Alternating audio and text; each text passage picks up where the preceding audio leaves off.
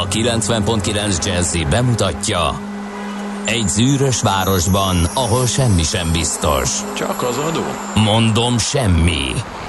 Ahol a kisbefektetőket senki sem védi meg a tőzsdei kilengésektől, és a sikátorokban leselkedik a kíméletlen hozamgyilkos. Csak négy férfi múlik a közbiztonsága. Hadnagy urak, merre vannak? A mindenre elszánt és korrumpálhatatlan alakulat vigyáz a rendre minden reggel. Ezek az állati nyomozók? Négy férfi egyeset és egy nyalóka. Ács Gábor, Gede Balázs, Kántor Endre és Mihálovics András.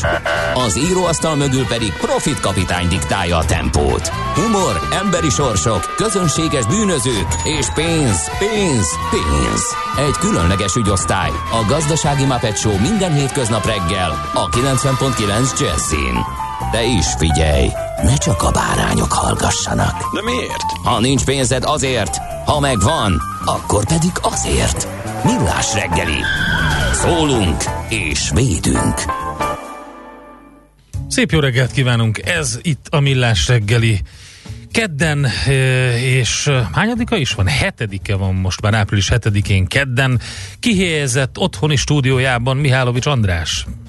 Jó reggelt kívánok minden kedves hallgatónak, a benti stúdióban pedig legnagyobb sajnálatomra Isét Kántor Endre. Két okból sajnálom ezt, mert egészen nemtelen poénokkal próbál lelket verni belém Kolán reggel, másrészt pedig hát ez a Lambert szexuális megjelenés, ez felülmúlhatatlan. Ja, ja az ingemre gondolsz? Hát ez egy Bizony. Ez nem és Lambert a hozzá, szexuális. hozzáillő szakállal. Ja, a szakál, igen, a szakál, igen. igen. Bizony, bizony, az valóban Lambert szexuális. Én azt mondom, hogy soha ne legyen ennél rosszabb kedreggelünk, amikor eh, szép napsütésre, madárcsicsergésre ébredünk, és eh, szerelmesek tudnak egymásnak eh, dalokat küldeni az éterben. Én azt gondolom, hogy ez egy nagyon-nagyon szép és jó reggel. Igen, erre céloztam az imént, hogy ezek voltak azok a nemtelen poénok, amelyeket vissza kell, hogy utasítsak. És inkább csol, mert hogy én biztos nem küldök ilyen számot, még akkor sem, ha nagyon szerelmes vagyok, de hát mindegy, ízlések és pofonok, ugyebár.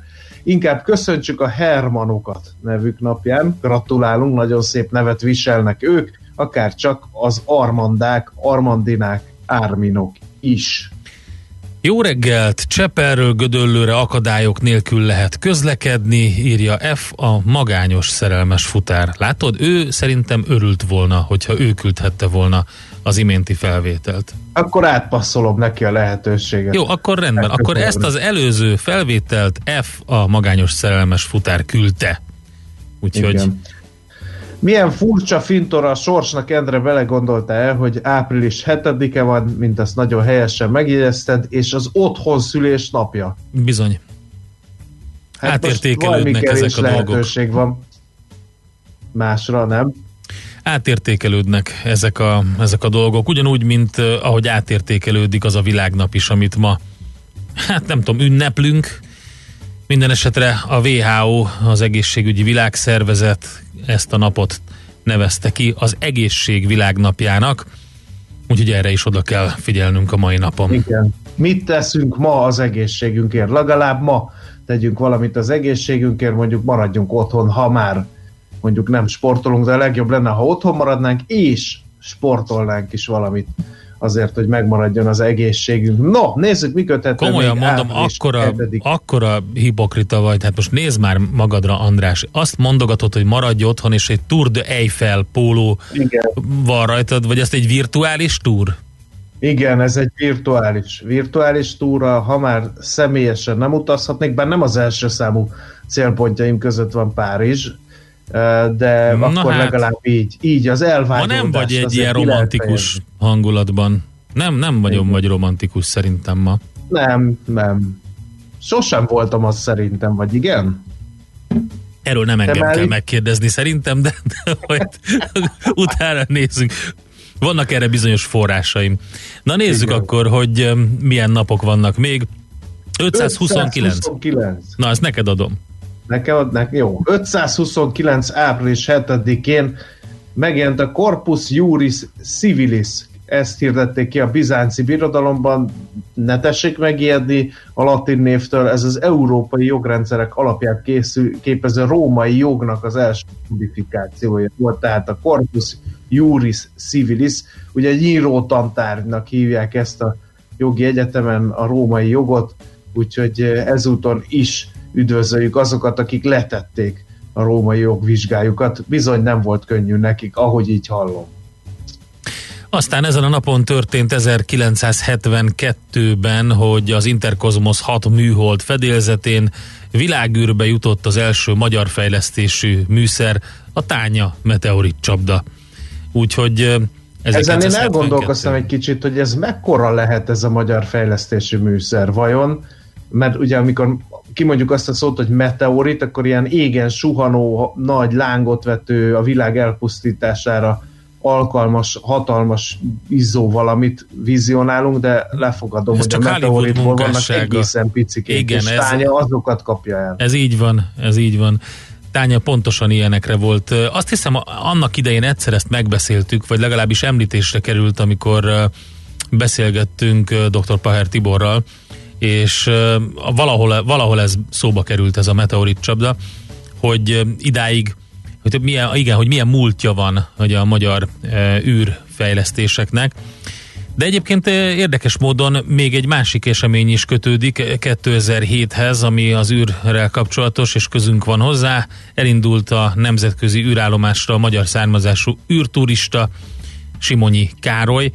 Charles Simonyi nem csak az űrudozásáról híres egyébként, hanem a World, Word Excel kifejlesztéséről is írja nekünk Fer Gábor.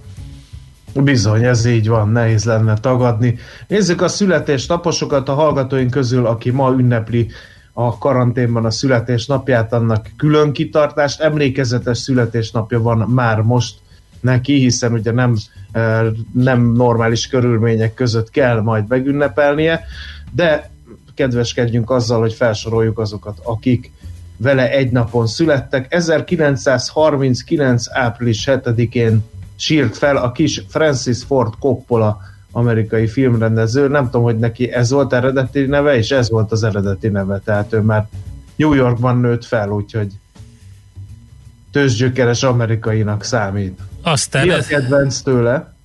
Hú, nem is tudom. Hát nyilván nekem az apokalipszis most. Ah, igen, az apokalipszis most az, az biztos, hogy nagyon jó, de forgatókönyvíróként is ott volt. Nem tudom. Nyilván a keresztapát lehet még emlegetni, de a rablóhal is egy egész jól sikerült uh, sztori volt. A keresztapa trilógia uh, nyilvánvalóan. Igen. És forgatókönyvíróként... Meg jó a volt a Dracula is egyébként. Micsoda? A Dracula is jó volt, szerintem. Jó, igen. Hát nem vagyok nagy barátja a vámpír történeteknek. Igen, de szerintem jól nyúlt hozzá ehhez a sztorihoz. Abszolút élvezhető, természetesen megnéztem.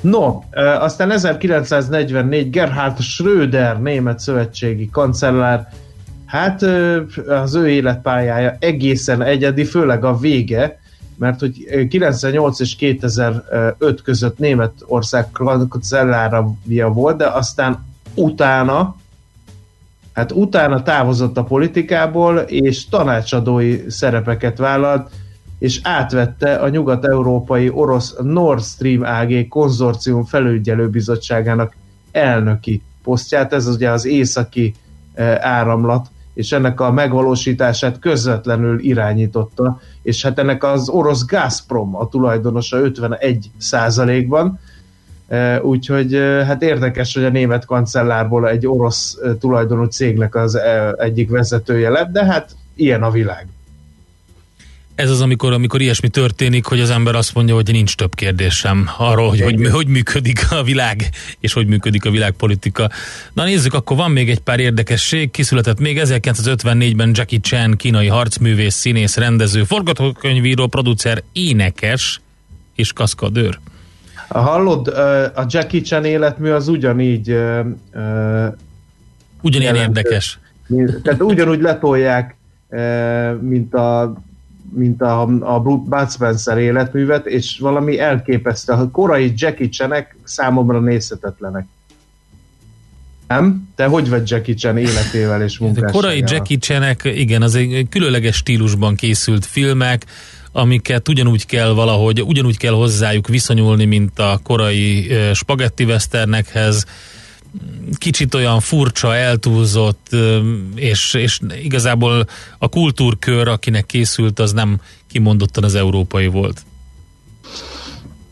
No, a következő születésnapot légy szíves konferált fel, mert ahhoz némi eszköz szükséges, hogy ő, őról méltóképpen meg tudjak emlékezni. Milyen? Ja, ja értem most már, oké. Okay. Szóval 1964-ben ezen a napon született Russell Crowe, amerikai filmszínész, és hát szerintem most hátra nyúltál a Gladiusodért, ugye, András? Igen, mert én azt gondolom, hogy ezt a monológot, ami nem lesz benne az aranyköpésben szerintem, ezt csak ezzel az eszközzel a kézben lehet teljes mértékben Vagy azt gondolod, hogy a, hitelesen beolvasni a kedves hallgatóknak.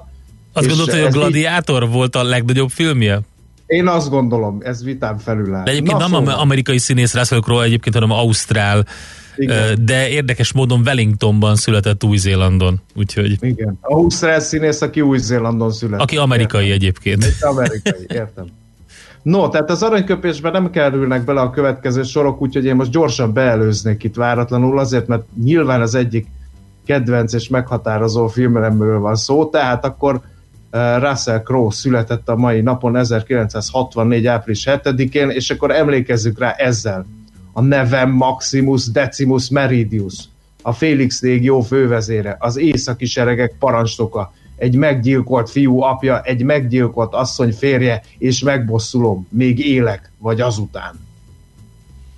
Köszönjük szépen, András. Gladiusszal a kezedben ez kiváló volt.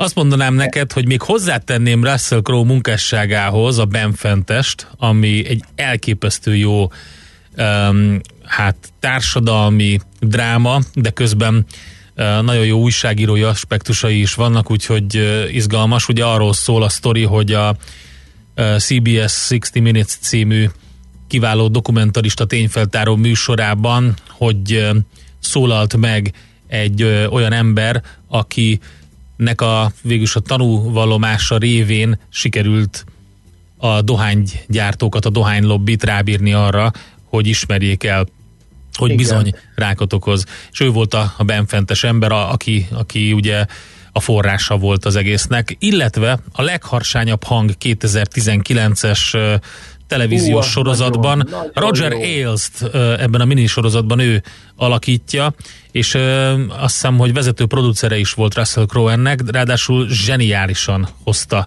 a Roger Ailes figurát, úgyhogy van neki még Hát ott. vagy a csodálatos elme, ami nagyon uh-huh. jó volt, és ez Golden Globe díjat is hozott neki egyébként, de én nagyon szeretem a Kapitány és Katona című Az is filmjét. nagyon jó, és mennyire jó zenéje van a kapitány és katona. Azt én utána ma meg is szereztem azt a lemezt.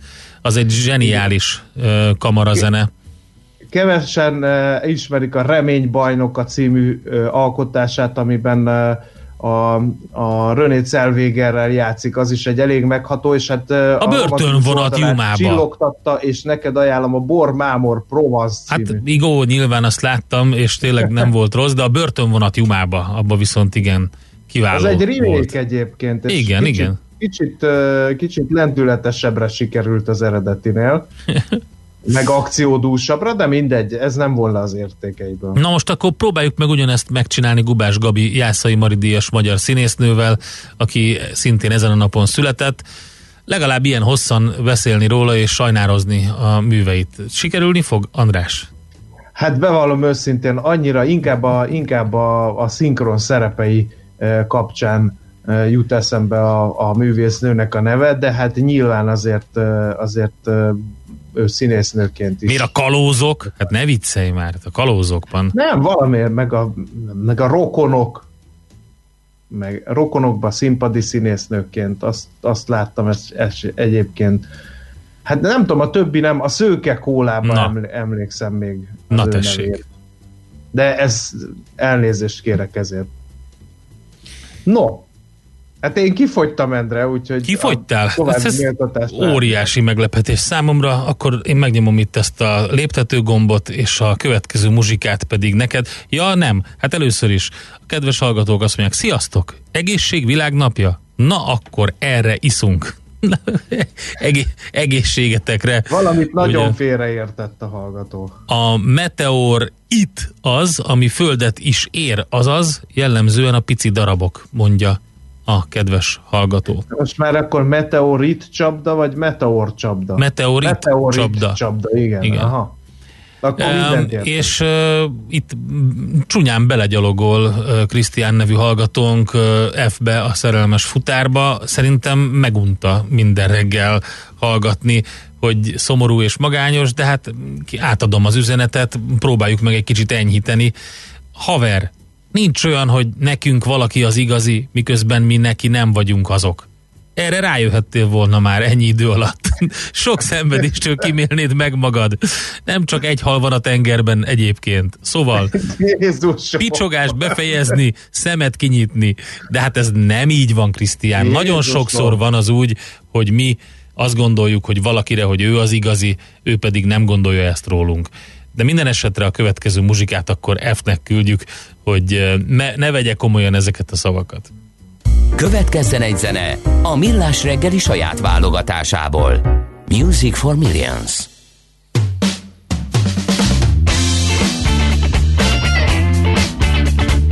I got a couple of words to say For all your strong and silent types And I'll talk to the girls that wanna love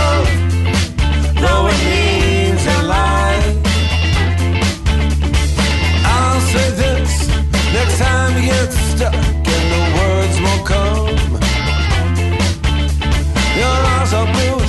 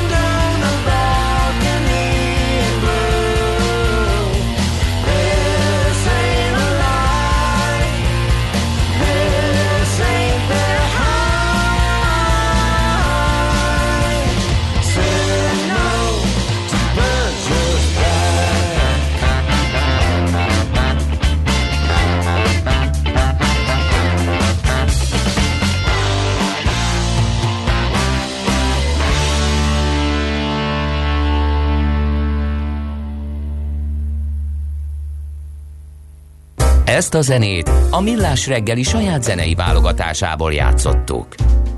Folytatjuk a Millás reggelit tehát, és megnézzük, hogy a lapokból mi az, ami, amit ki tudtunk mazsolázni nektek ma reggel, többek között a napi.hu mai induló anyagát, A koronavírus új tünetét találhatták meg a Google alapján. A COVID-19 fertőzés tüneteire való keresés gyakorisága az interneten arányos az adott pillanatban az adott országban a járvány előrehaladottságával egy tanulmány szerint. Ezt fel lehetne használni járvány elleni küzdelemben. A keresések alapján úgy tűnik, hogy egy eddig nem gyakran említett tünete is lehet a betegségnek, írja tehát a napi.hu és ugye beszélnek itt a szaglás elvesztéséről, az ízlelés hiányosságairól, stb. És érdekes ez a, a dolog, hogyha kevés a teszt, akkor a Google többet mutathat, illetve hogy új tünetekre is felhívják a, a figyelmet. Szóval, hogy ezt lehet átlapozni, majd nem sokára meg is jelenik a napi.hu hasábjain ez a cikk. Igen, nagyon friss vagy, Endre. Hát nyilván a lapoknak a címoldalát a tegnapi gazdaságvédelmi és családvédelmi lépések uralják, ezekről majd később részletesen is beszélünk, úgyhogy most ezekre nem térnénk ki, viszont arra igen, hogy a Népszava címoldalán azt írja, hogy 20-30%-kal kellene emelni a közmunkásokra szánt idei keretet, máskülönben nagyon sokaknak kell majd szembenézniük a mindennapi éhezés veszélyével, ezt Vécsi István nyilatkozta a népszavának, ő a közmunkás szakszervezet elnöke. Szerinte a kevésbé iskolázottak kerültek első körben az utcára a járvány miatt, őket az önkormányzatok az eleve lecsökkent létszám és pénzügyi keret miatt nem tudják újból felvenni közmunkára, így ellátatlanul maradnak, írja tehát a népszava. Aztán eh, a Magyar Nemzet eh, ben van egy cikk, amit én ide emelnék, mert ha már kitértél Endre a Google adataira, azok azt mutatják, hogy valami brutális módon megugrott a közterületen az embereknek a jelenléte a Google-nek a hely adatai szerint, miközben minden máshol a boltokban, meg, a, meg az üzemekben, meg a éttermekben csökkent.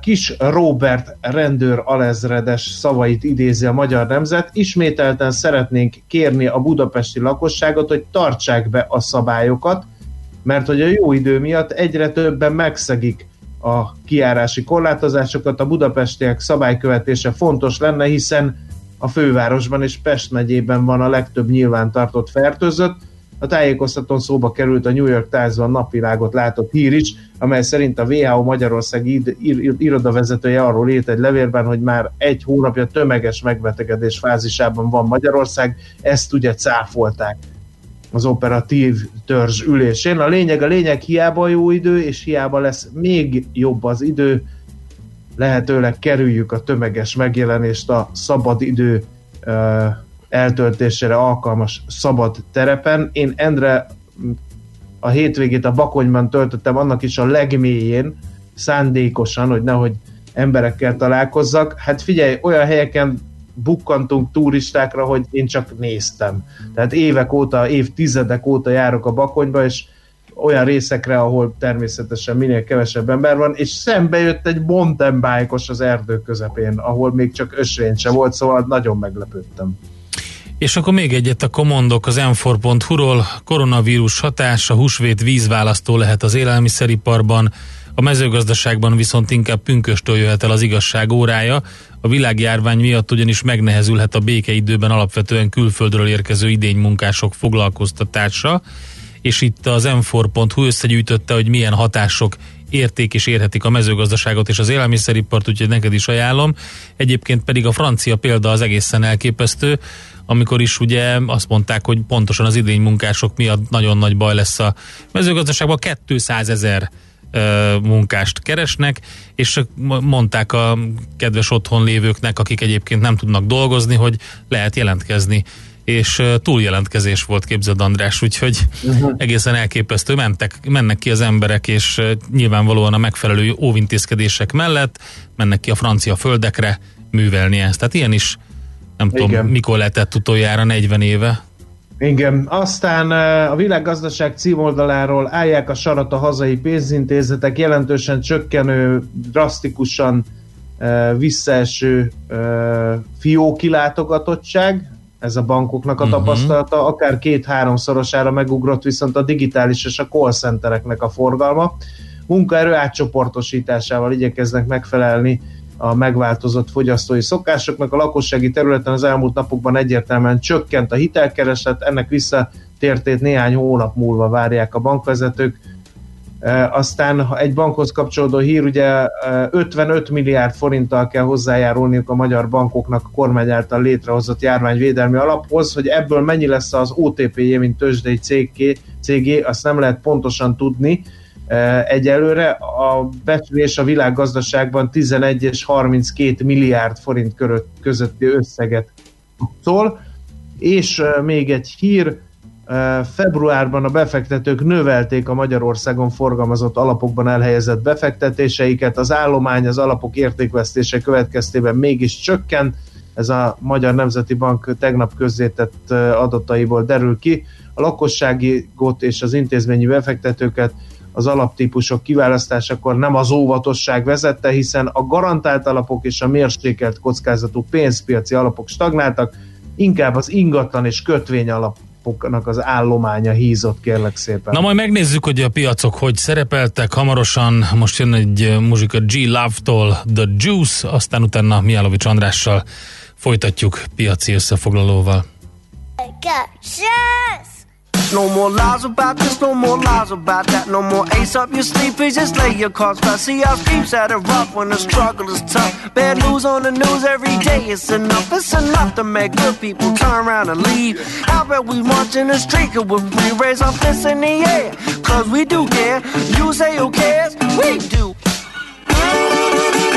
We got the juice. We got the love. We got the dream.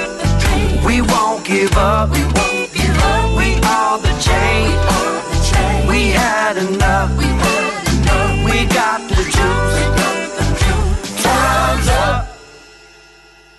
Divided you fall, united we rise. It's been hard to see through all these tears in our eyes. So why do we cry when teardrops they stain? Just like Cat Stevens, we ride a peace train. Oh, let us be real. You must be insane in your brain. Something's wrong, so you cannot remain. We need positive change. We will not regress. Power to the peaceful, we must progress. We got the juice. We got the love. We got the dreams. We won't give up.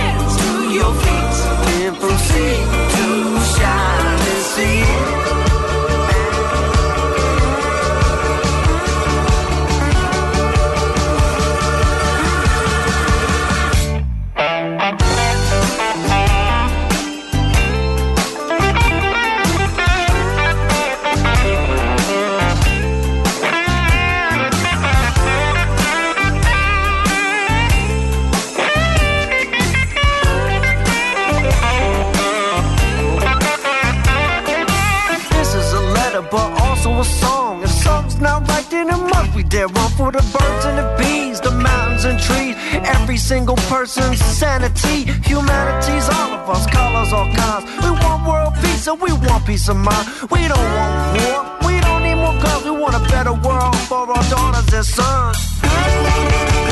We got the juice, we got the love, we got the dreams. The.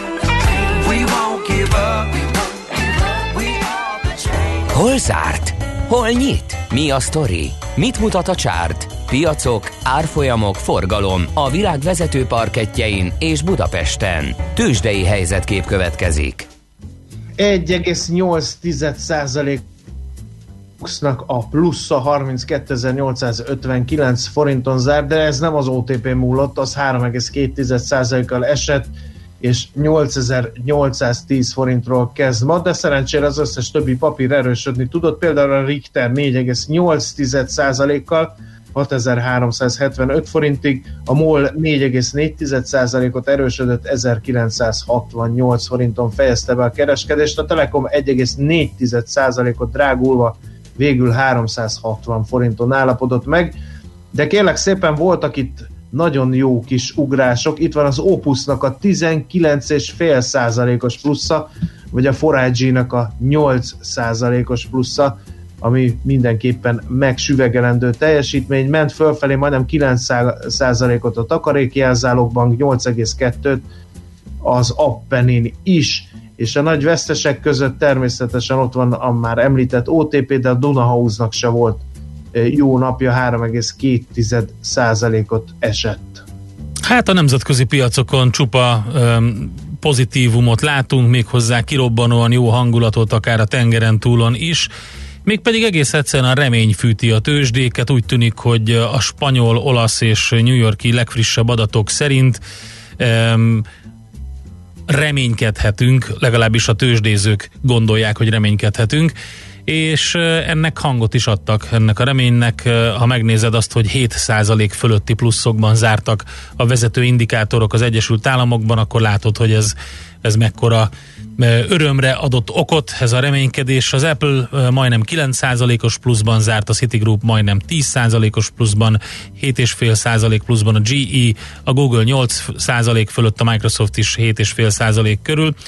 A német DAX index is majdnem 6%-os pluszban zárt, a londoni FUCI is 3% fölött, bár ugye voltak aggasztó hírek is, például, hogy intenzív osztályra került Boris Johnson, illetve ha most megnézzük a futures indikátorokat, akkor azt lehet látni, hogy valószínűleg ezt a nagy hétfői felpattanást majd egy mínusz követi megint, úgyhogy nagyon volatilis kereskedésre lehet számítani erre a héten is. De egyébként Japánban és Hongkongban még maradt a plusz, fél százalék körüli pluszban vannak a távol-keleti tőzsdék is, úgyhogy alapvetően jó a hangulat. Az olajáráról fogunk majd egy beszélgetni, hogy mi történik, mert volt egy komoly mínusz benne, ilyen 7%-os mínusz, aztán ez egy picit visszafordult, és elindult ott is a, a halászás a zavarosban, de hogy egyáltalán mi történik az olajpiacsal, ezt majd bővebben kivesézzük.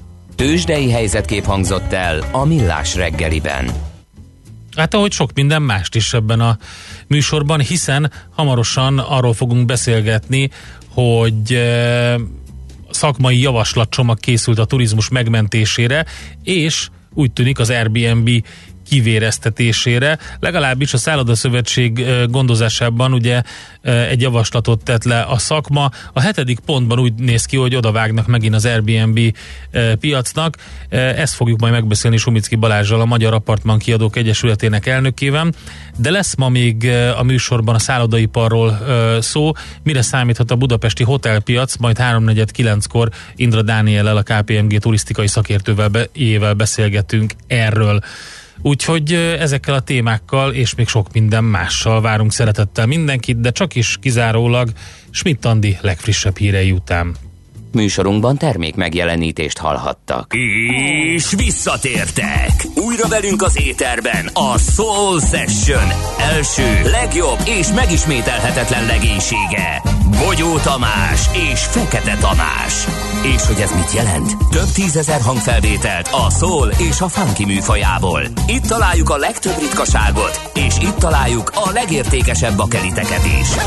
Sőt, exkluzivitásokat mind zenében, mind információban. Tehát ezen a hétvégén ismét a lemezjátszó közé csapunk, és minden szombat este 7 órától újra az éterben a Soul Session.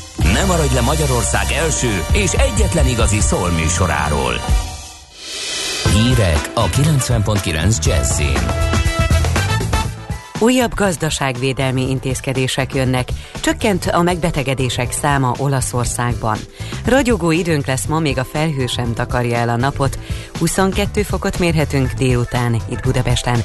Jelenleg a fővárosban 2-4 fokot mutatnak a kinti hőmérők. Jó reggelt kívánok a mikrofonnál, Schmidt Andi. Gazdaságvédelmi intézkedéseket jelentett be Orbán Viktor. A miniszterelnök úgy fogalmazott, amennyi munkahelyet a vírus tönkretesz, annyit kell létrehozni, és egyetlen magyar sem hagynak egyedül. A kormányfő hangsúlyozta, a GDP 18-20%-át a védekezés érdekében átcsoportosítják, és 2,7% lesz a költségvetési hiány. Hozzátette, a munkahelyek megőrzésére támogatást vezetnek be, a vállalatok finanszírozására 2000 milliárd forintot biztosítanak, és ismét lesz 13. havi nyugdíj. Az ellenzéki pártok felháborodással fogadták, hogy a kormány önkormányzati adóbevételeket is átcsoportosít a járvány elleni védekezés értelmében. Emellett keveslik a miniszterelnök által bejelentett gazdaságvédelmi intézkedéseket is. Jakab Péter, a Jobbik frakció vezetője a munkabérek 80%-os állami átvállalását követelte, és javaslatot tett egy új különadóra. Tóth Bertalan az MSZP frakció vezetője 100 ezer forintos, 9 hónapig járó munkanélküli segét és 6,5%-os nyugdíjemelést indítványozott. A koronavírus ellen bizonyítottan hatásos gyógyszer érkezett Magyarországra Kínából.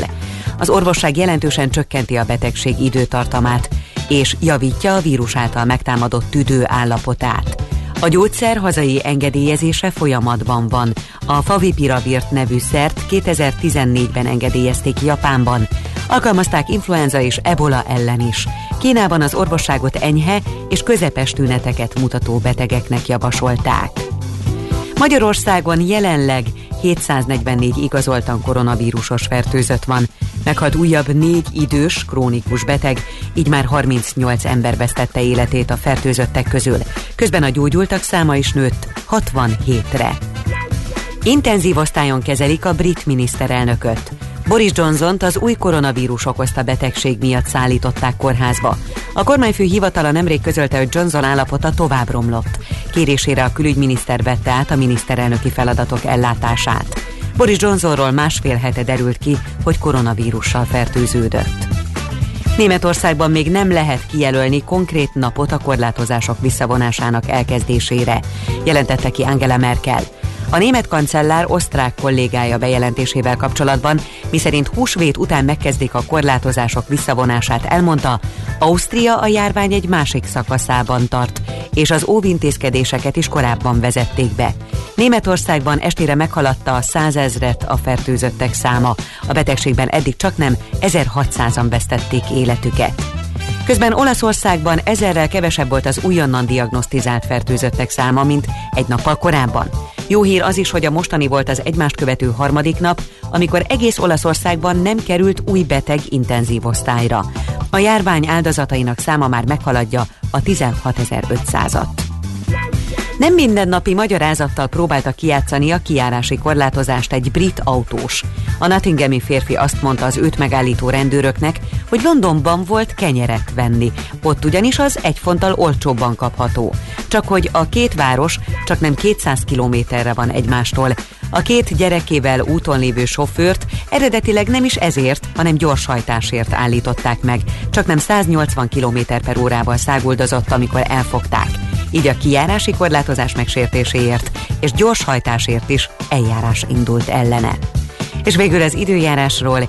Gyönyörű napos, felhőtlen időnk lesz ma, a déli szél többfelé megerősödhet, délután 18 és 22 fok között várható a hőmérséklet. A következő napokban pedig tovább melegszik az idő, és a hét második felében már 25 fokot is mérhetünk majd. A hírszerkesztőt Schmidt-Tandit hallották friss hírek legközelebb fél óra múlva. Budapest legfrissebb közlekedési hírei a 90.9 Jazzin a City Taxi Dispécsejétől. Üdvözlöm a kedves hallgatókat, jó reggelt kívánok! Most még jól járható a főutak többsége, torlódásra, fennakadásra nem kell számítanunk. A bevezető utakon sincs jelentős forgalom. Viszont útszűkületre kell számítani az Árpád-fejedelem útján a Szépvölgy út közelében aszfaltozás miatt. A 10. kerület Kada utcában a Gyömrői út felé Óhegy utcánál javítják az útburgolatot, ezért sávlezárásra számítsanak. Lezárják a külső sávot a Helsinki úton befelé a Topánka utca után, mert burkolatot javítanak. Köszönöm a figyelmüket, további jó utat kívánok! A hírek után már is folytatódik a millás reggeli, itt a 90.9 jazz Következő műsorunkban termék megjelenítést hallhatnak.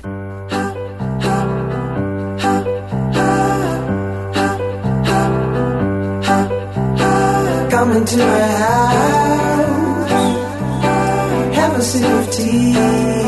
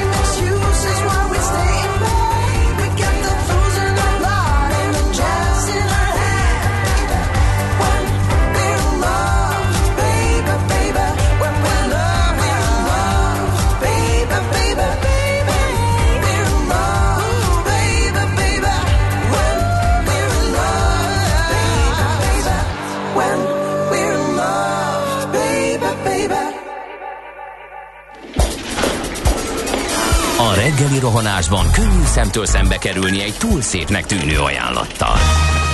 Az eredmény krétával körberajzolt tetemes összeg.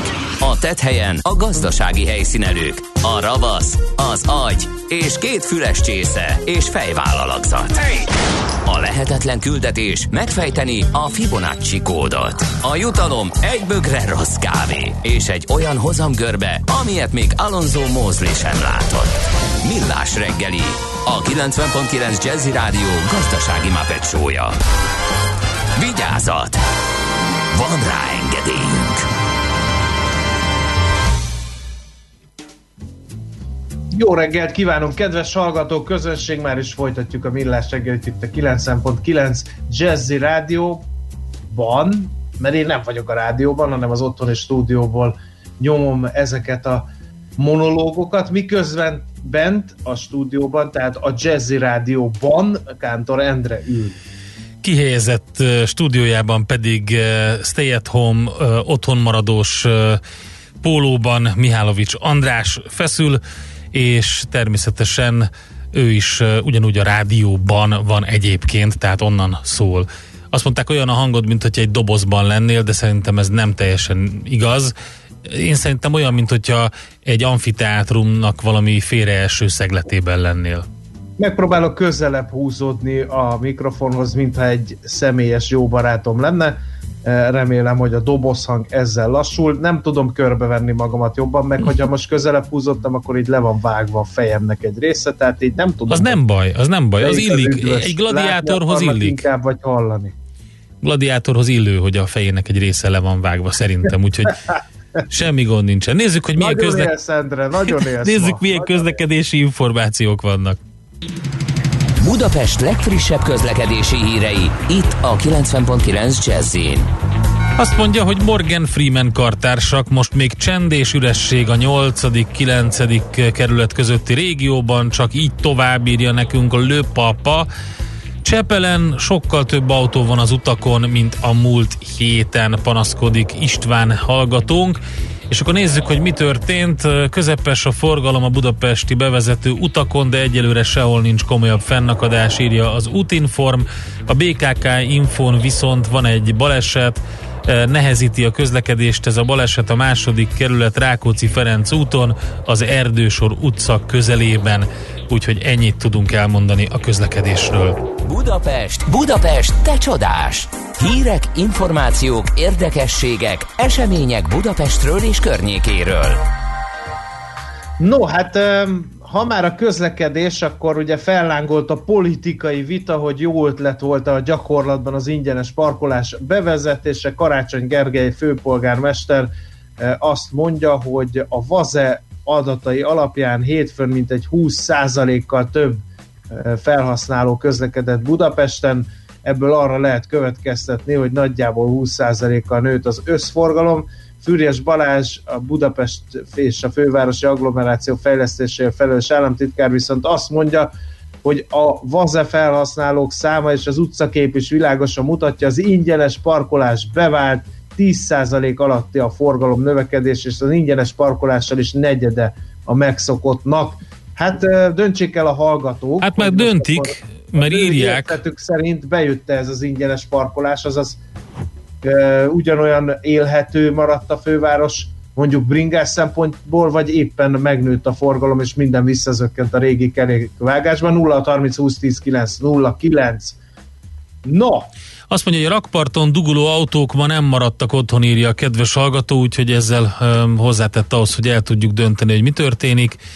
És um, igen, van még információ, mégpedig az, hogy uh, hát Érdekes uh, sztori ez, hogy miközben ugye az ország lakóit az otthonmaradásra biztatják, a Fradi focistái már a múlt héten újra kezdték az edzéseket. Uh, értesült a 444.hu, minim, múlt, múlt szerdán írják ők. A Nemzeti Sport arról írt cikket, hogy az újrakezdés konkrét időpontjának megjelenése nélkül, hogy a Fradi megint edz, egy olyan tévés beszélgetést ismertetve, amit még a múlt pénteken készített a közszolgálati M4 Sport Hajnal Tamással, a Fradi Sport menedzserével, és azzal magyarázták a döntést, hogy bár jó példát mutatva mindenféle kockázatot ki szeretnénk zárni, felelősséggel tartozunk a klubnak is, bármit is jelentsen ez. Úgyhogy ez egy, egy tényleg elgondolkodtató dolog. Aztán BKK, a járványveszély miatt ugye extra költségek, viszont ugye menetdíj bevétel kiesés éri egyszerre a Budapesti Közlekedési Központot. Ennek ellenére a BKK működése jelenleg is stabil, állítja vezérigazgató. Varga Jövet hozzátette, a társaság csoport a saját bevételeken túl a fővárostól a 2020-as költségvetés alapján 105 milliárd forintos támogatást kap, ehhez a forráshoz a mindenkori pénzügyi helyzethez mérten fér hozzá, tehát a támogatás a bankszámla egyenleg alapján felhasználható kifizetésekhez. A szerződések jelenleg megfelelő finanszírozást biztosítanak a társaság csoport számára a rendkívüli helyzetben is, mondja tehát dr. Varga Ivett, a BKK vezérigazgatója. Na, hát azt mondja egy kedves hallgatónk Béla, hogy sziasztok, a 31-es főút befelé majdnem ugyanúgy be volt dugulva, mint a vírus előtt. Úgyhogy ez is egy hozzászólás ehhez az egészhez. Különben pedig egy érdekes sztori a 24.hu-n is, 56 ezer maszkot küldött Magyarországnak a Budapesten kampusznyitó kínai elitegyetem. Maszkokat és védőruhákat küldött Magyarországnak a Fudán Egyetem, tájékoztatta az Innovációs és Technológiai Minisztérium a távirati irodát, a kínai felsőoktatási intézmény által felajánlott 56 ezer maszk és 300 védőruha más adományokkal együtt egy Sankhájból indult repülőgépen jutott el hazánkba már tegnap. Azt mondta az egyetem, hogy a budapesti kampusz létesítését tervezve már most második otthonaként tekintenek Magyarországra, és vezetőik ezért is tartják fontosnak, hogy a nehéz helyzetben segítsenek. Aztán hát katasztrófa turisták figyelem, mert hogy a régi járványoknak van a ma is nyoma Budapesten, emlékei is vannak. Mondok Hú, ez egy, nagyon érdekes egész, egyébként, igen. Egy egész egészen hár, hátborzongatót a budai Kapás utca, utca helyén egy régi budai temető terült el 1738 és 1740 között a Pestis járvány idején Pestis temetőnek használták. Ez ugye a mai Szász Károly utca két oldalán a mai lakóházak helyén volt ez a, ez a temető. 1740-ben lezárták, aztán egy kicsivel odébb a Medve utcában létesítettek új temetkezési helyet, a mai Csík Ferenc általános iskola régi épületének a helyén volt ez. Itt helyezték nyugalomra például a Pestics áldozatául esett Pretelli Ignác vízivárosi jezsuita plébánost is, ám 1760 körül ez a temető is megtelt, és ezután a Városmajor keleti sarkánál a mai Szélkálmán tér és a Szilágy Erzsébet fasor találkozásánál nyitottak új sírhelyeket. Igen, ez egy érdekes cikk, a szeretlekmagyarország.hu-n van rajta, át lehet nézegetni, hogy a múlt évszázadok alatt ugye fejük, fejüket felütő, pusztító járványok, ilyenek, mint a pest és a kolera, a spanyolnát, a himlő, a tifusz, hol hagytak nyomokat Budán és Pesten. Szépen végig van víve a cikkben, és Hát a legismertebb ilyen emlékmű az ugye a Szent Háromság T uh-huh. oszlopott a, a Mátyás templom közelében van, az is egy pestis emlékmű le, lett emelve. Szerintem fussunk tovább, köszönjük a különböző információkat, amiket küldtök nekünk. 0630 20 10 909 Viberen, SMS-en, Whatsappon. E, befogjuk a, azokat, amelyek arra méltóak olvasni, különben pedig e, most azzal fogunk foglalkozni, amit mondtunk, hogy mit gondolnak a magyar apartman kiadók és e, Airbnb-sek arra a javaslatra, amit a Szálloda Szövetség gondozásában jelent meg, és amelyre azt mondják, hogy a turizmus megmentésére szolgál. Nekünk a Gellért hegy a Himalája. A Millás reggeli fővárossal és környékével foglalkozó robata hangzott el. Következzen egy zene a Millás reggeli saját válogatásából. Muzsikáló Millás reggeli.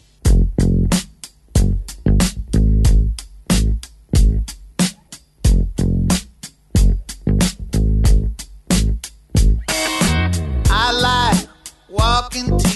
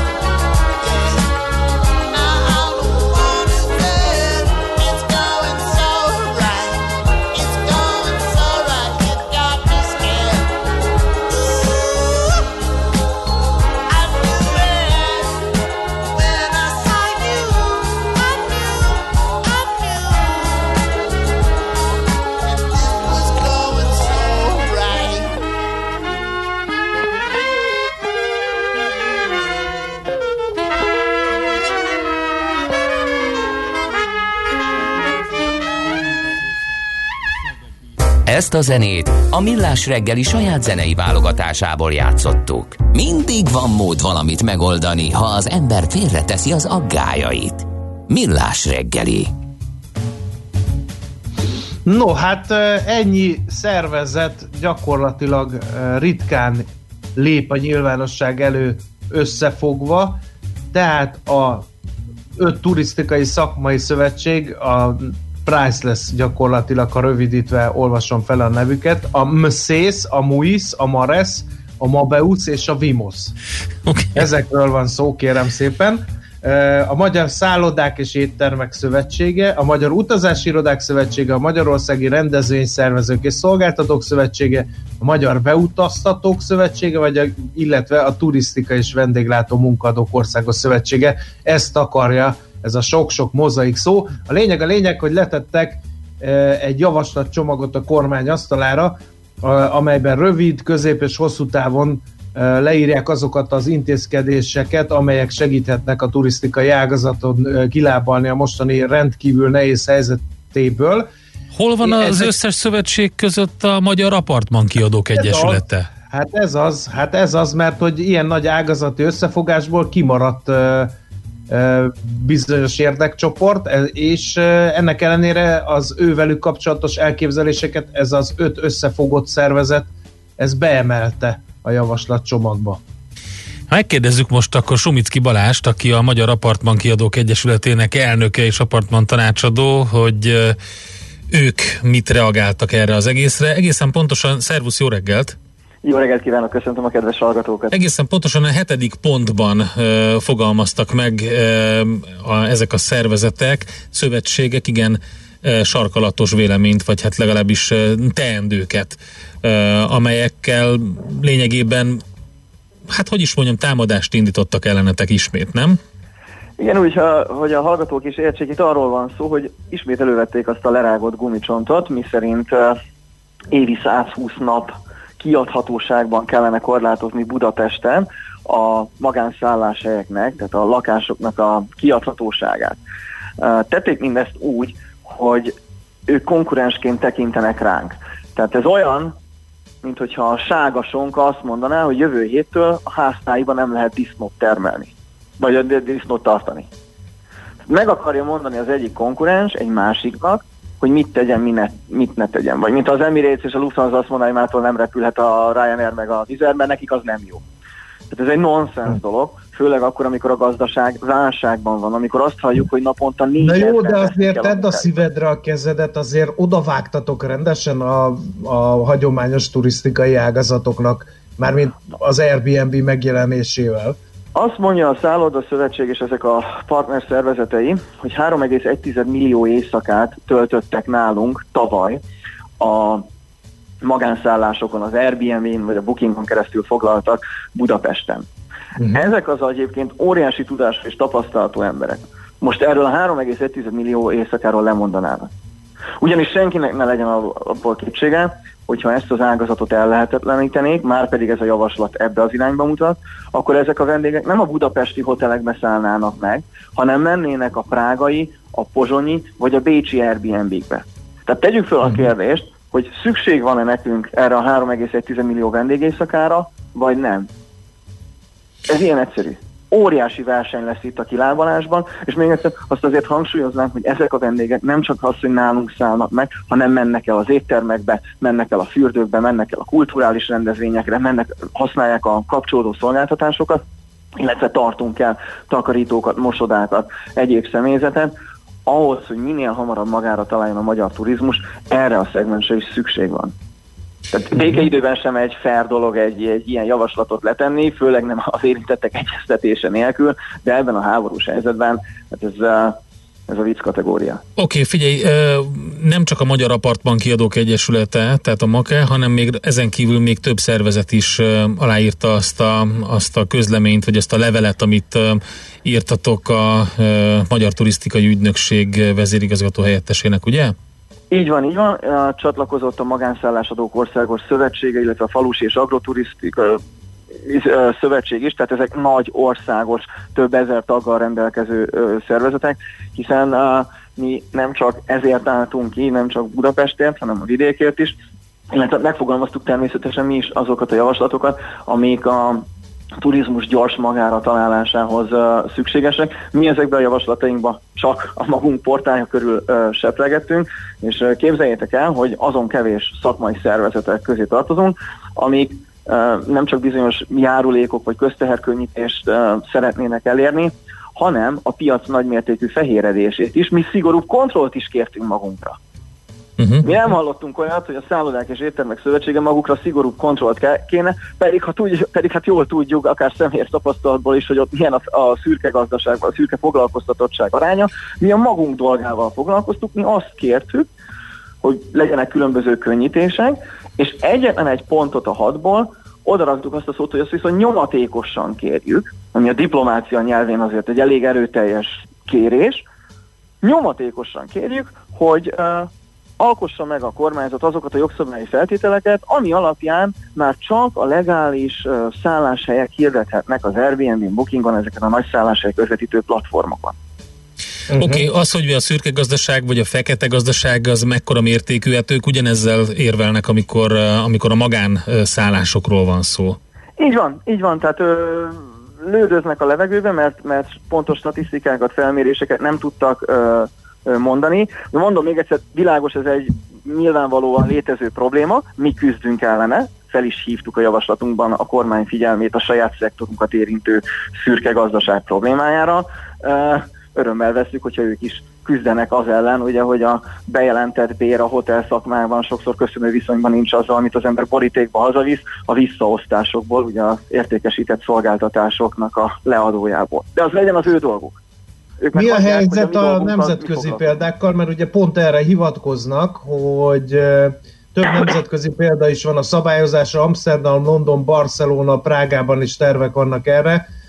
Ezt, ezt az is indokolja, hogy a szállodai szobáknak nincs menekülő útja, még a bérlakáspiac megtalálja a közép- és hosszú távú bérlőket, így a lakhatási Igen. problémák is megszűnnének a fővárosban. Igen, igen. Ugye felhívtuk a figyelmet arra, hogy nem, nem igaz a kiinduló alap. Londonban nincsen korlátozás, Prágában sincs, és nem is tervezik. Uh, úgyhogy, úgyhogy ilyen nincsen. Ami a lakások hasznosíthatóságát illeti, még egyszer, tehát nem szeretnénk, és jó példa az, hogyha az egyik szektorbeli konkurens megmondja a másiknak, hogy az ő tulajdonával mit kezdjen. Sérti a tulajdon szemségét. Ez egy alaptörvény ellenes elgondolás. Nekünk is vannak jó ötleteink egyébként, hogy mit lehet kezdeni a hotelekkel, szívesen segítünk nekik, mert ha ők évi 120 napot tarthatnának nyitva, a maradék 265-ben hasznosíthatnák munkásszállónak, hasznosíthatnák nővérszállónak, vagy kollégiumnak, úgyis kollégiumi párság van, vagy egyéb ötleteink vannak. Nyilván ez a vicc kategóriába tartozik, ahogy az övéké is. Oké, okay, Balázs, köszönjük szépen, láttuk akkor a ti oldalatokat, meg fogjuk szondáztatni őket is, hogy eh, miért gondolták azt, hogy ezt a javaslatot most át kell vinni. Eh, köszönjük szépen, hogy elmondtad a, eh, ti és a tagszervezeteitek véleményét. Többek között akkor még egyszer elmondom, tehát hogy a Magánszállásadók Országos Szövetsége, a Falusi és Agroturizmus Országos Szövetsége, Magyar Apartman Kiadók Egyesülete, valamint a Felelős Rövidtávú Lakáskiadók Szövetsége volt az, aki aláírta ezt a levelet, amiről most beszéltünk. Nagyon szépen köszönöm a lehetőséget. Sumicki Balázsjal beszélgettünk, a Magyar Apartban Kiadók Egyesületének elnökével, arra reagáltak ők arra a javaslatcsomagra, amit különböző szervezetek, többek között a Szálloda Szövetség tett le az asztalra a turizmus megmentésére. Megyünk tovább Schmidt Andi legfrissebb híreivel és információival, utána pedig majd kriptopédia rovatunk következik, Debreceni Barnabással fogunk majd beszélgetni.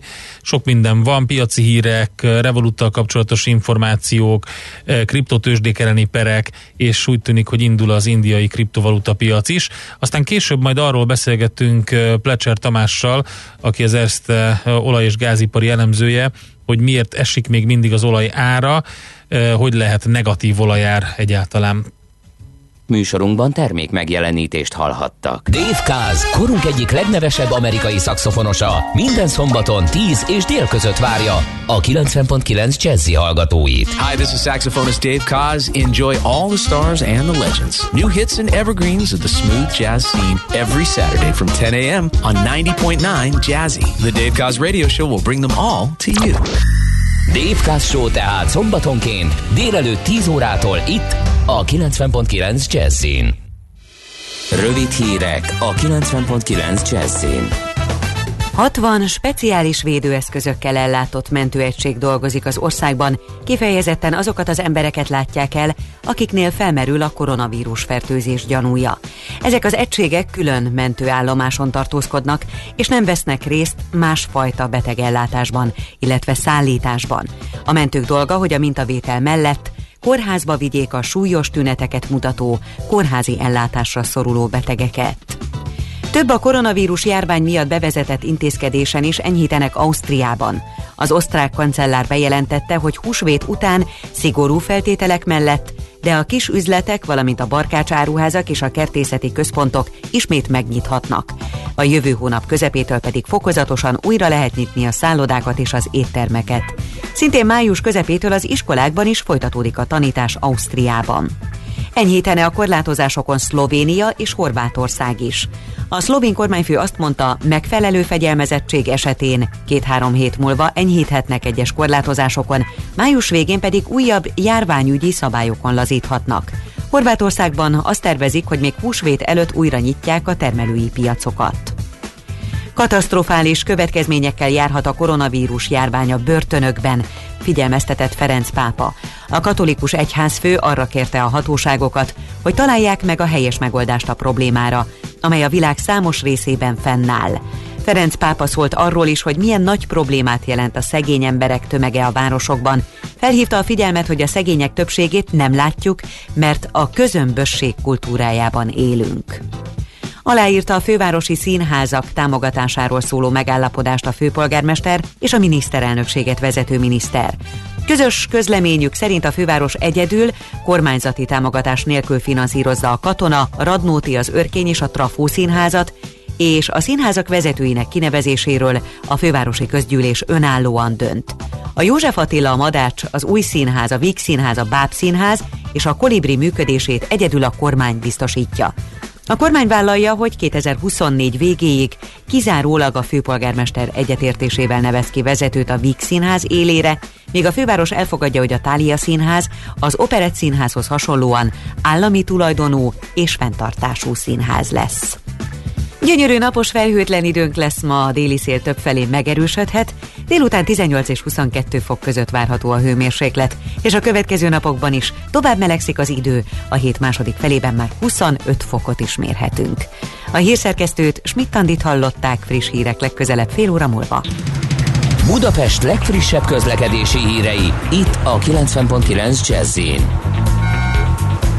Budapesten útszűkületre számítsanak a harmadik kerületben a Farkastorgi úton a Hidegkúti Nándor utcánál, mert vízvezetéket építenek. Mától a Kada utcában a Gyömrői út felé az Óhegy utcánál javítják a burkolatot, emiatt sávlezárás nehezíti a közlekedést. A Hidegkúti úton a Nyéki út közelében félpályás lezárásra számítsanak vízvezeték javítása miatt. A 14. kerületben a Vágselye utcában a Szomolány utcánál útszűkület nehezíti a közlekedést közműépítés miatt. Pongrász Dániel, BKK Info. A hírek után már is folytatódik a millás reggeli. Itt a 90.9 jazz Következő műsorunkban termék megjelenítést hallhatnak.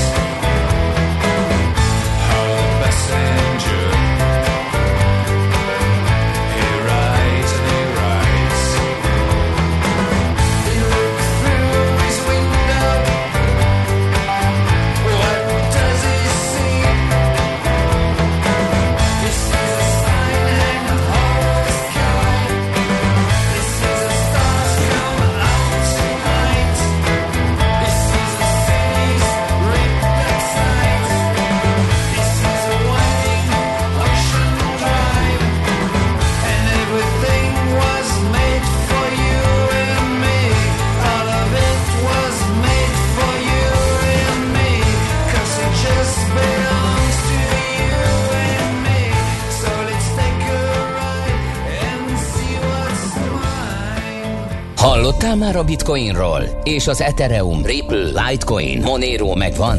Hallgass a kriptopénzek világáról és a blockchain technológia híreiről szóló rovatunkat. Kriptopédia, hogy értsd is, mi hajtja az új devizát.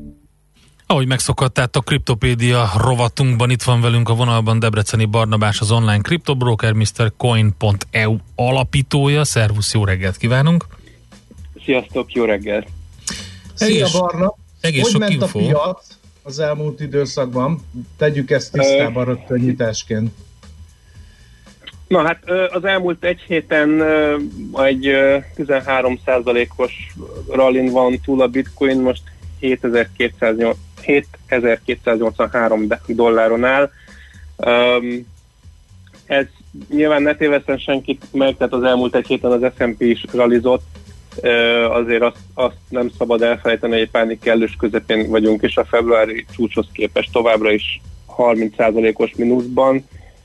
Ráadásul most, ö, hogyha technikai szemmel nézzük, és egy kicsit és, és két lépés távolságból az egész chartot, akkor csak technikai alapon is most elért egy, egy olyan szintet, ahonnan a, a, könnyen visszapattanhat, tehát egy, egy erős ellenállási pont.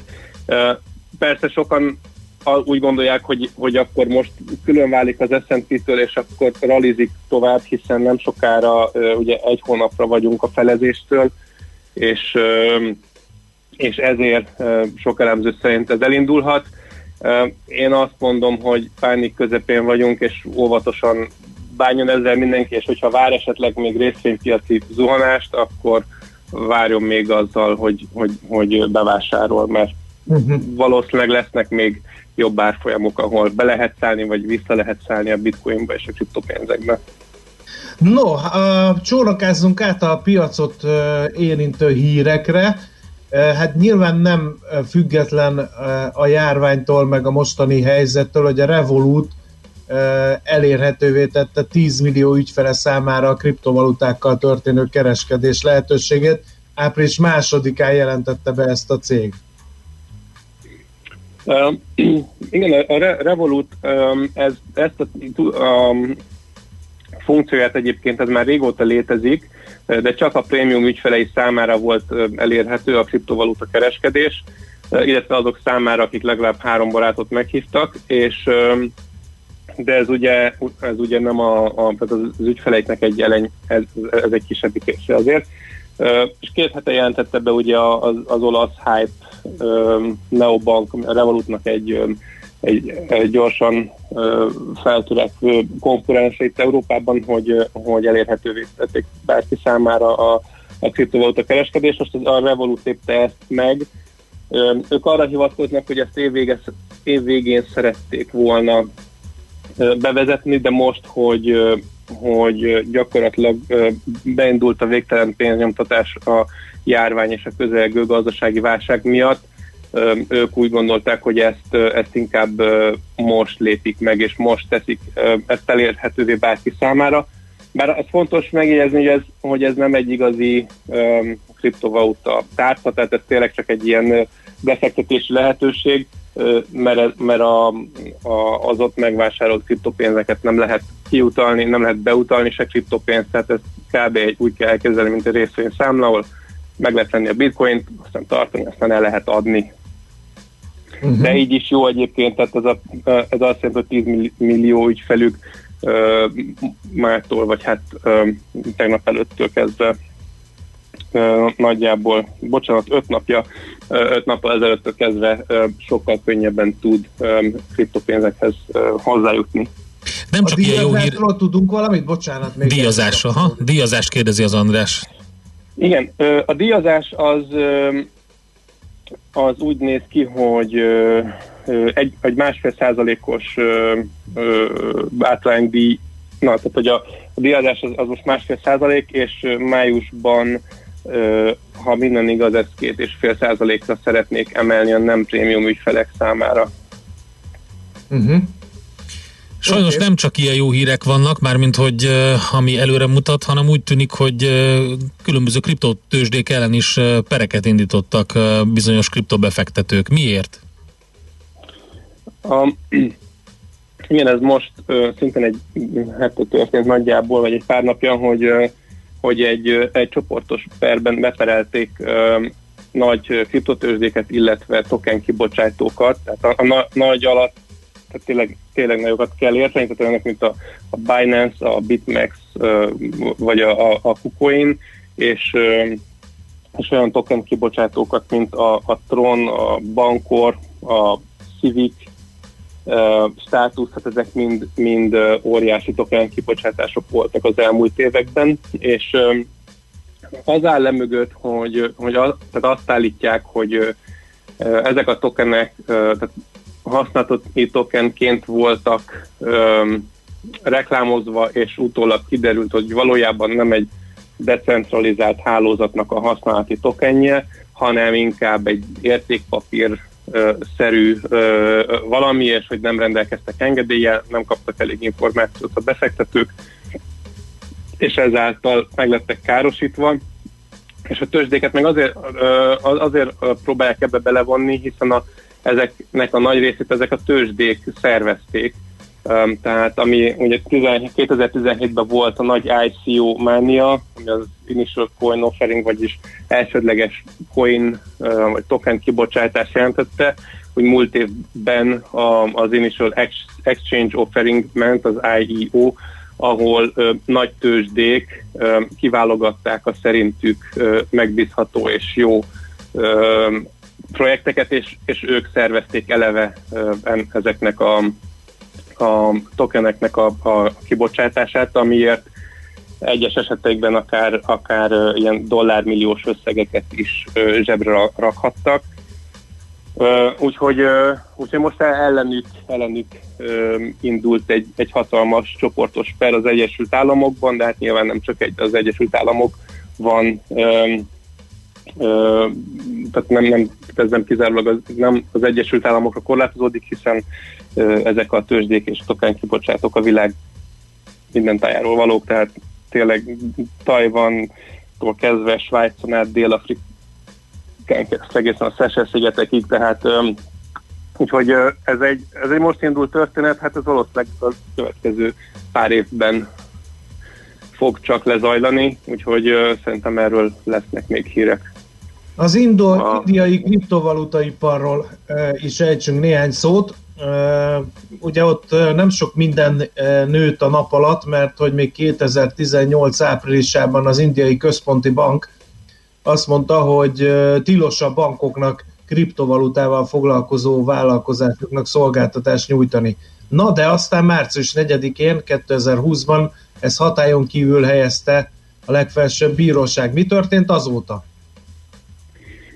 Na, hát március 4 óta hihetetlen virágzásnak indult a kriptoipar Indiában egyébként, tehát ö, ott, és ez várható is volt, tehát ott, ott ugye majdnem másfél milliárd embertől beszélünk, aki hirtelen egyik napról a másikra hozzáférhetett vagy hozzáférhet már legálisan a kriptopénzekhez. Ez persze nem azt jelenti, hogy most március 4-én hirtelen másfél milliárd ember kriptot akar vásárolni, nyilván a többségük erről nem is tud, de hogy, hogy olyan mennyiségű emberről van szó, hogy egyszerűen nem, ez, ez, egy, ez egy olyan piaci lehetőség, hogy ezt nem ö, tudták kihagyni, és a, a, a legnagyobb cégek, tehát a, a, a Kraken, a Binance, az OKX is tervezi azt, hogy, hogy, hogy bemegy Indiába, a Paxful nevű peer-to-peer váltó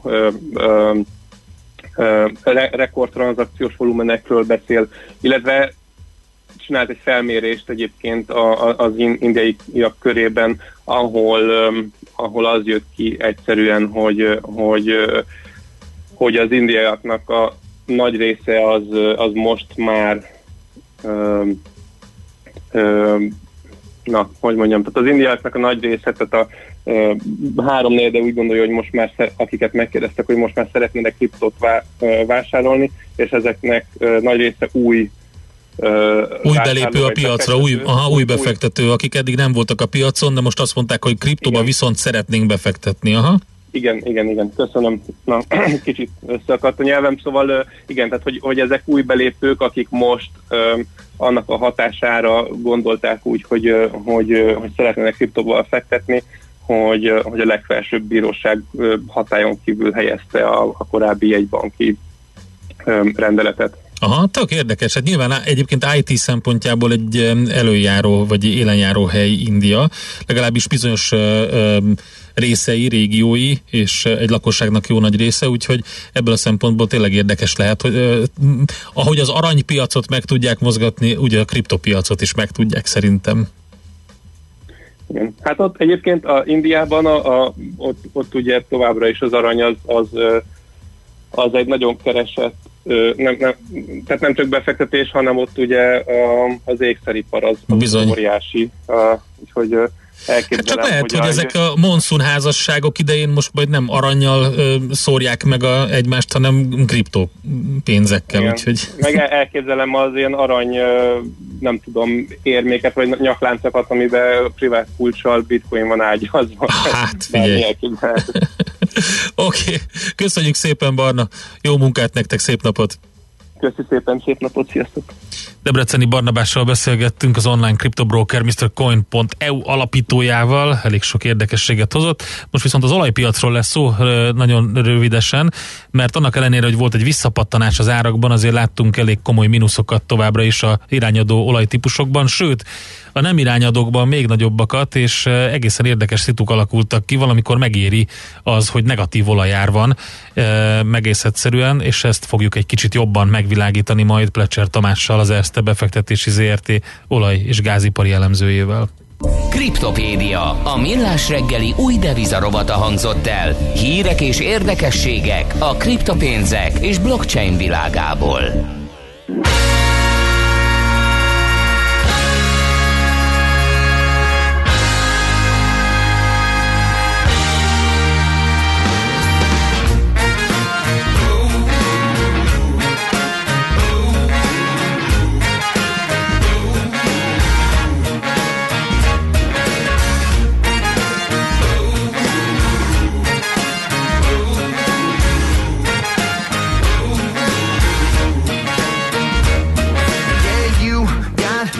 What you want. Slave to that dollar bill. Had to get you some, and damn, you're hungry still. Yeah, you think you a king, whole world's yours to take. But we got something you can't buy. Love something you make. That's how we roll. That's how we roll. Can't sell your soul.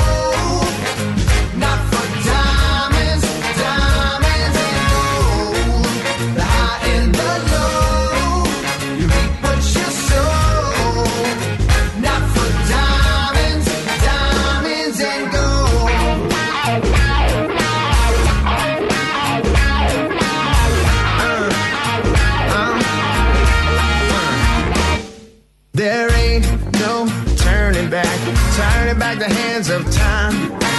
You can't change the past, but something's gonna change your mind. Yeah, there is more to this, all the light you can't see. The more you get, the less you got. The truth is gonna set you free. That's how we roll. That's how we roll. Can't sell your soul.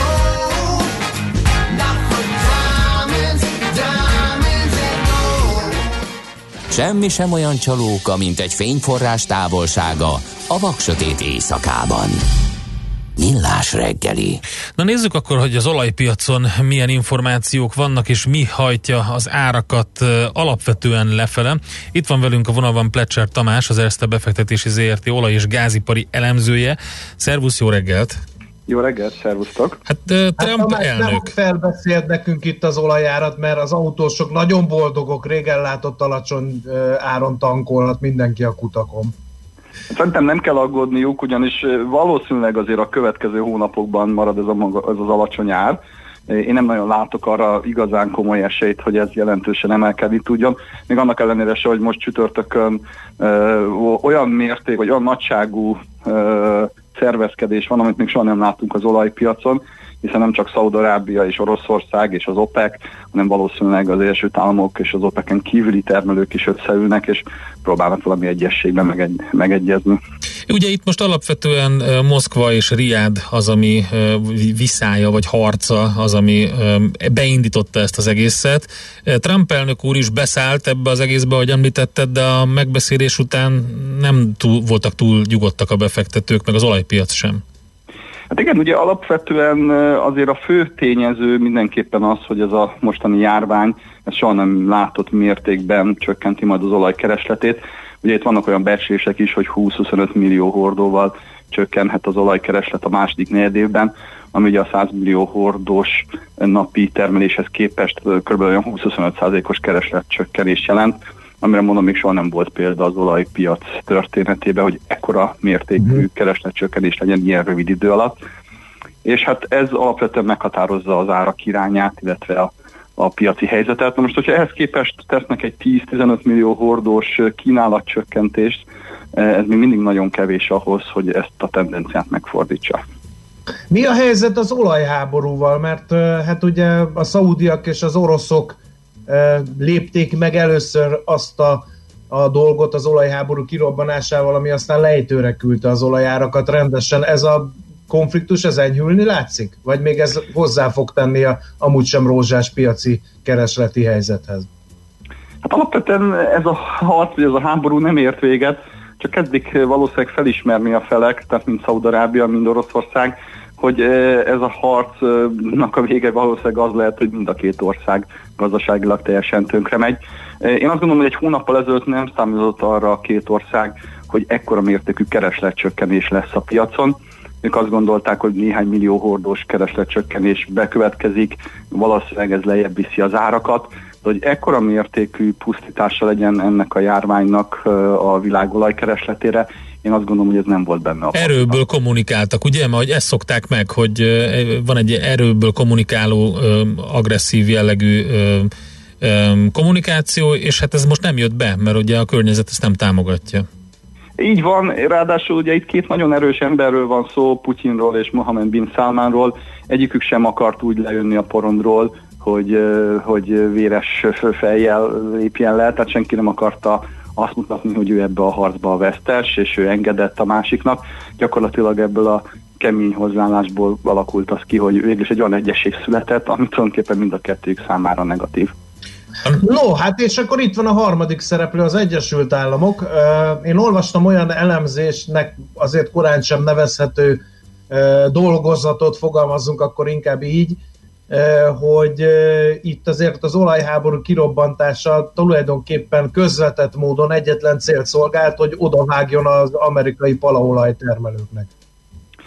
Ez nyilvánvalóan ott van mind a két fél, tehát Szaudarábia és Oroszország gondolkodásában is, eh, hiszen számukra az egyik legnagyobb eh, negatív fejlemény az elmúlt tíz évben az volt, hogy az amerikai palaolaj termelés az gyakorlatilag a nulláról közel 10 millió hordó per napra növekedett, és lényegében, ha megnézzük az elmúlt tíz évet, a teljes kereslet növekedés a világban, vagy annak a nagyon nagy része, ez gyakorlatilag az amerikai palaolaj termelők által lett kielégítve, tehát ez a két ország, Szaudarábia és Oroszország egyszerűen nem tudta növelni a piaci részesedését, hiszen az amerikai palaolajtermelők gyakorlatilag minden igényt kielégítettek a világpiacon.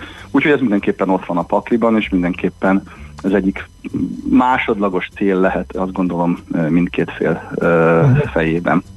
És ez a palaolaj termelőknek, ha hosszú távon így marad, már pedig azt mondtad, hogy ennek nem mostanában lesz vége ennek a mélyrepülésnek, ez milyen ágazati átrendeződéssel, világpiaci átrendeződéssel járhat. Ugye az oroszok rá vannak utalva a, a szénhidrogén bevételekre, a szaudiak rá vannak utalva, az amerikaiaknak sem jó, mert ugye nagyon csapja ezt a pala, palaolaj ágazatot ez az alacsony ár, szóval lesznek mozgások így a piaci szereplők körében?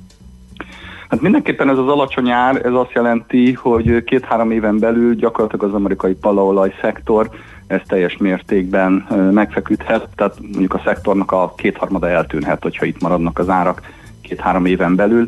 Láttuk is már ugye az első csődöt a múlt héten az amerikai palaolaj szektorban, és én valószínűleg tartom, főleg, hogyha kifutnak az idei évi fedezeti ügyletek, akkor ö, komoly vérfürdő lehet. Egyszerűen a cégeknek a nagy része ennél az árnál bedobja a törő között, és azt mondja, hogy ők akkor inkább nem folytatják a tevékenységet. Van, aki folytatja, ugye? Mert hogy láttuk ezeket a negatív árakat, és akkor inkább megéri neki. Ez csak azért rövid távon igaz, tehát volt valóban Nyugat-Kanadában egy olyan hely, ahol ugye egy darab finomító volt, és 8-10 termelő, és itt hirtelen a, olyan helyzet alakult ki, hogy rövid távon senki nem akarta bezárni ugye a kútjait, ezért úgy döntöttek egy-két termelő, hogy ők inkább akár negatív áron is eladják az olajat, vagyis hogy a finomítónak még fizetnek azért is, hogy átvegye a termékét. Ez, ez azonban csak rövid távú dolog, tehát uh, nyilván ezek a cégek abból élnek, hogy van egy olyan kőolajár, amely mellett megéri a tevékenységet folytatni. Oké, okay, akkor csütörtök a nagy nap, ugye? Mi ebből nem fogunk érzékelni sok mindent, meg lehet, hogy a világ sem, mert pénteken már ö, nagy péntek van, ö, hétfő meg húsvét hétfő, hát azért közben az események zajlanak majd. Így van, hát csütörtökön lesz ez az érdekes találkozó, ahol mondom nem csak Oroszország és az OPEC, hanem rajtuk kívül még az Egyesült Államok és több más termelő ország is részt vesz. Én nagyon szkeptikus vagyok, hogy egy ilyen üzletet sikerül létrehozni, és ha sikerül, egyébként hogy lehet betartani. Minden esetre az látszik, hogy ezek az olajtermelők akár az Egyesült Államokban, akár az arab világban, akár Oroszországban bajban vannak.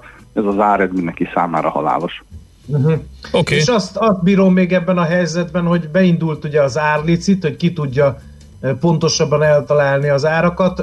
Itt elég nagy a szóródás, mert itt van 10 dolláros olajár jóslattól kezdve a 40 dollárosig, nagyon sok, 44 dollárosig bezárólag nagyon sok jóslat. Melyiket tartod a legvalószínűbbnek? Hát nézd, ez nagyon attól függ, hogy a járványnak milyen lesz a lefutása, mikor tudjuk kiengedni a gazdaságot. Én azt gondolom, hogy ez a legfontosabb tényező.